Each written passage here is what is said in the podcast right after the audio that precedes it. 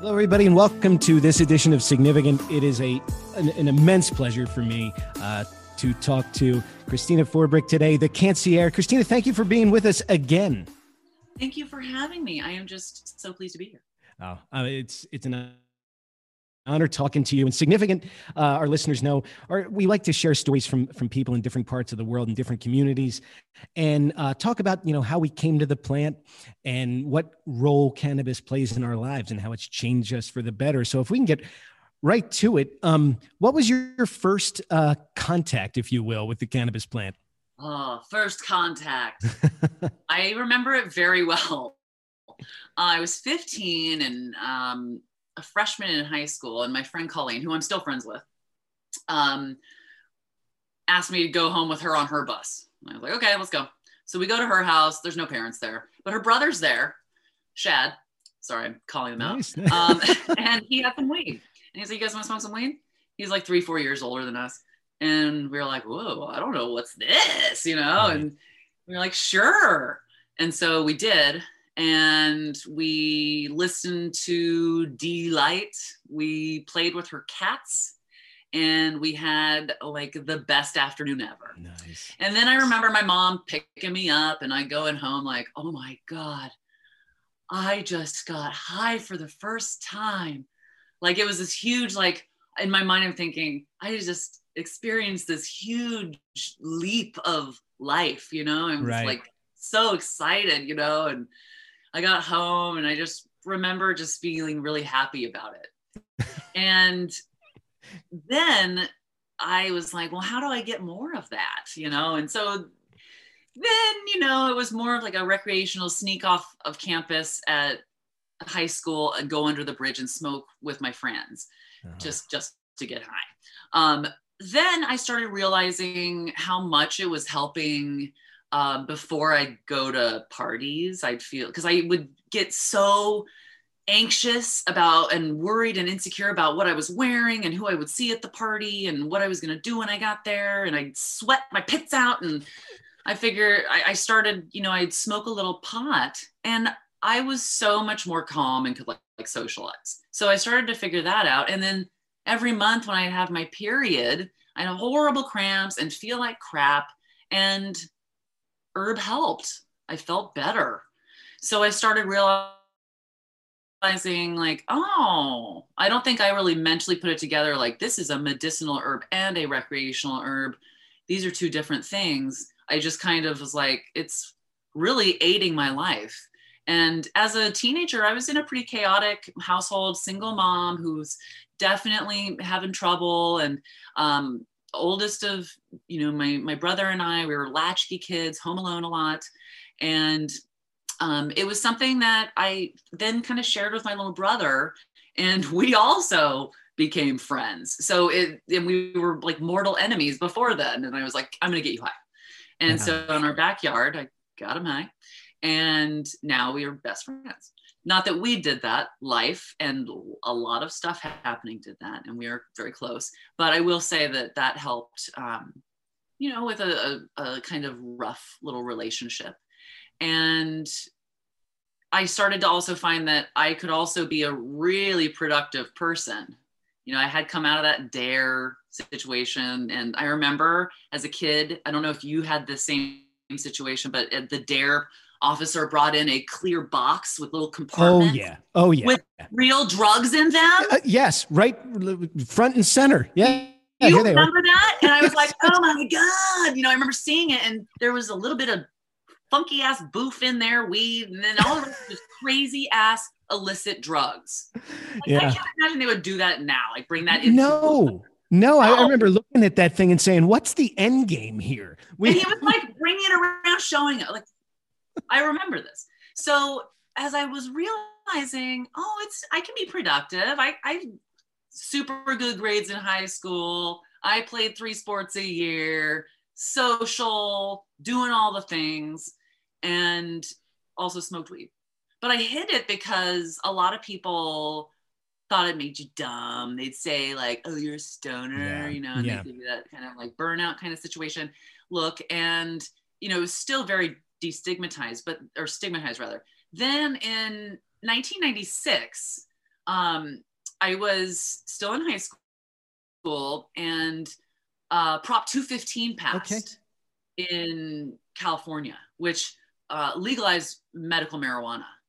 And I immediately was like, wait, okay, that makes sense. And I remember, you know, I'm a voracious reader, a researcher in my essence, but also in my training. So as a kid, I was reading anything I could find, which were like weird, illicit, uh, underground magazines. Mm-hmm. And I remember learning the name Dennis Peron. And then learning about all these activists who had been at it for a really long time. And um, and I thought, God, this is really okay. This is different for me. Like this is a little different. And from that point forward, I definitely um, became more of a citizen scientist about cannabis. And as in my circle of friends and in my family, I kind of became that like de facto weed coach. Yeah. Because I was a nerd about it, a stone nerd. You know, I was really like, I love it. And it's a healing plant. And we grew it in the nation when we stole it from the people who lived here. Absolutely. so it was like, I was, and then reading about prohibition and what happened when alcohol prohibition ended and this Anslinger dude being out of a oh. job and having to justify what he was doing and connecting with the pharmaceutical companies and changing the word to marijuana. Like, right.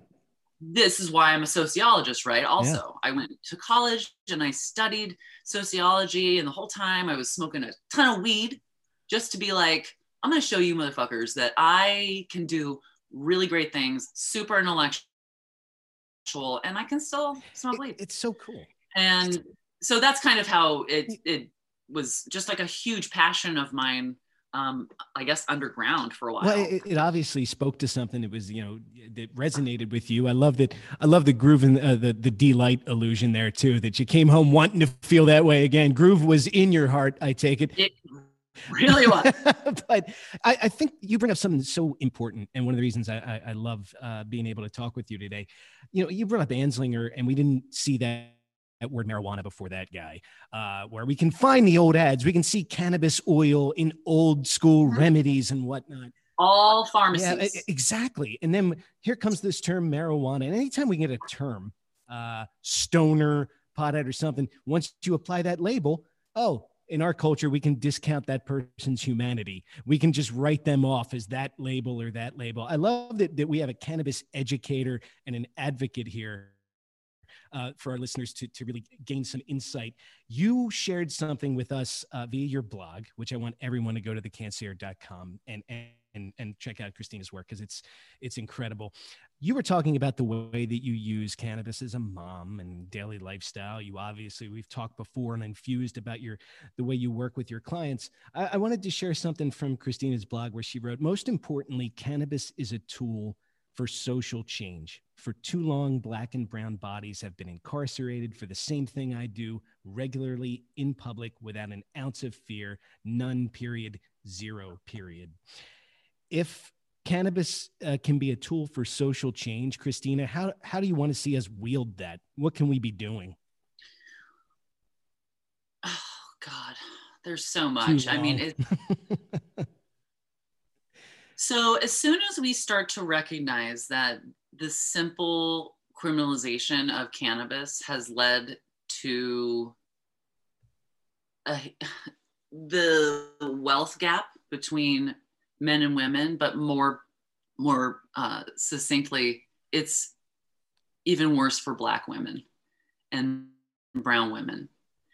Just the cannabis criminalization alone has been a huge catalyst in making that the way it is today. I mean, I believe white women make 80 cents on the dollar of a, of a white male. And I think black women make like 72 cents.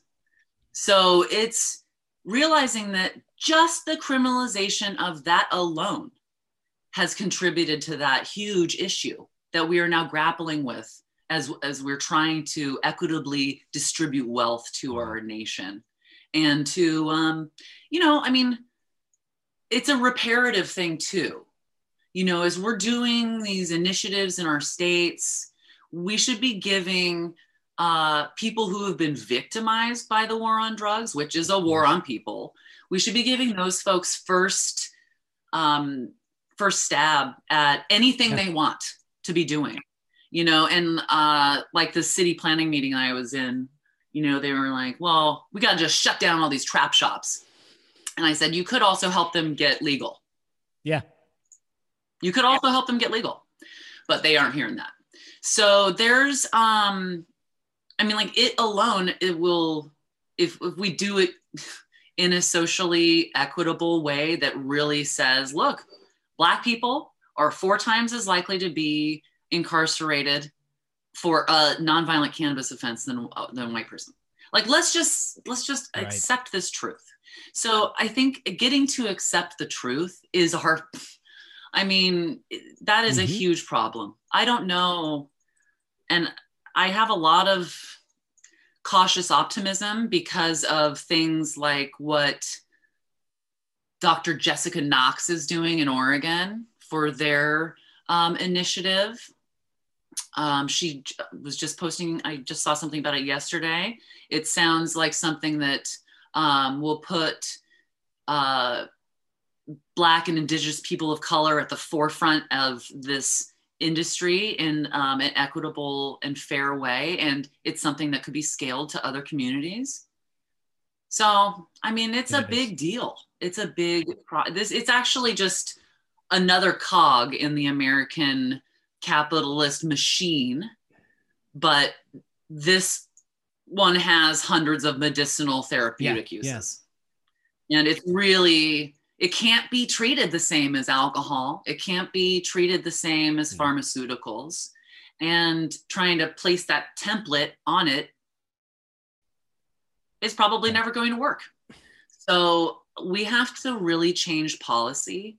And actually, after being kind of like shut down in this city planning meeting, but then board members are yielding their time back to me, I was like, oh, oh, I do have something to say here. what it told me is I don't want to be a politician by any stretch, but I do want to influence yeah. policy because if we are not baking equity in, it's it's just never going to yeah. be good. It's just going to continue to be 33% taxes and people who have been growing for years are not ever able to get a license because of the regulations and the horrible expense in I'm always amazed, Christina, yeah. at, at, people that are, you know, they it's their role, you know, they, at least they say, to legislate. I'm always amazed at how little uh, they understand about what they're legislating. And it, it, gives me pause when we see these new markets that are about to open up. And I take, you know, Jersey because it's so close to yeah. where I am. Yeah. Um, it just, I have so many concerns that will rush out of the gate without taking care of the, the problems that have been with us for decades um, and, the, the, surrounding racial inequality. It's, it's a huge concern. Um, and, it's, and at this point, we have a lot of states to look to that right. have made mistakes. Mm-hmm. There's a little less leeway to make these big fuck ups. Mm-hmm. You know, in Jersey, they're surrounded. They can ask California, yeah. they can ask yeah. Colorado, they can ask Oregon yo yeah. what didn't work? What did? It's you know there are ways to do this. And i came from i come from progressive public education where we were in a place where if you're not asking for help you're not doing right. it right. and until people come to that sense where like you don't know everything ask for help when you need it and listen to other people's perspectives you know? Um, i think it's going to take a lot of us as americans getting on the same page as, as far as no truth. doubt because when when i'm talked down in a meeting because what i said is medicine um, you know they're saying leads to murders and and death. So there's clearly a big disconnect and it's generational and socioeconomic and all of those things. But um, you know I, I do find solace in the fact that most americans you know not looking at our leaders most American mm-hmm. people mm-hmm. don't find yeah. offensive. You know, most people are like, well, I don't, I don't, if they don't use it, they don't care. They're like, I don't care if I don't use it, but you should like, I don't care. And I feel that that is, you know, if we're at 75% of Americans, somewhere close to that, I think that's a great Huge. thing. And Jersey, what is that the 20, 25th or 26th Yeah, state? 26th, Like I think. Yeah. really, That's that's yeah. I mean, like that's a lot. yeah, it is. That's a lot. Yeah. Um, so it's really hard for for people to continue on this prohibition state. You know, I mean, like they're missing out on so much, and the fact that this plant can like clean soil Yeah. and and make stuff and heal bodies. It's just something that you know the way we've vilified it is you know we kind of don't deserve her It- anymore. yeah, no, it- you're exactly right. You're exactly right. It- it- There's there's so much to undo uh, and so much damage that, that that the people that came before us did. But I, I do I do share your optimism when I when I think about you know the, the number of people that accept it now as a normal thing um, and and the way that so many people have come around, especially in particular people that aren't that don't uh, use it, but are just like Yeah. you know it's it's your thing. Some people drink, I don't drink. You know, it, it it's Yeah. yeah. So I I am. And, and I do think that you're right as far as we need to embrace the truth and, and have that discussion. That, that tends to be a difficult discussion though right now. Yes. What's truth, right? yeah, and I I think I had this thing where I'm I'm really at the point where I'm like, no, no, no. Some people sometimes they just need to be told, well, that's just incorrect, and accept it. But that's a whole nother. Yeah. that's a little tough these days. That's a little hard. That's a little hard. Uh, when you um, I was uh, reading about when you work with clients, and you said, you know, you your goals are always, you know, uh, don't get overwhelmed. Uh, and and and please know that there's information and education that's out there and readily available. And you're such a uh, a- bright spot for that with what you provide uh, online. And when you come and do stuff like this and, and and join us, we we end up learning something all the time. Thank you for your time today, Christina. I'm such a fan, and and I, I I'm so uh, humbled by you being here today. Thank you so much. I am humbled by being here. This is just a really enjoyable conversation, a real delight. I'm so happy that we're seeing each other also. It's just such Oh. a ah. nice thing. And I really appreciate you Oh. asking me to be here. Thank Christina you very much. Forbrick, the Cannacierge, our guest today on Significant. We're going to see you next time from Delaware, Delaware, Delaware. Bye bye now.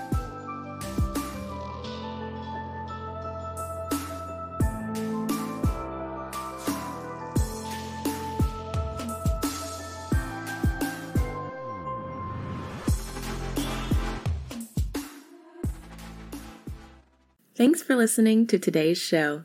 To check out more great cannabis podcasts, go to podconnects.com.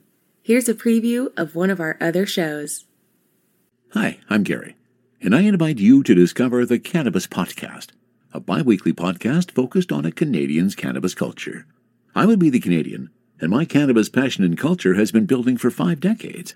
I share that passion for this wonderful plant in every episode through conversations with cannabis advocates and enthusiasts, stories about the ever changing legal environment, and some hands on testing of product in a segment I call Cultivar Corner.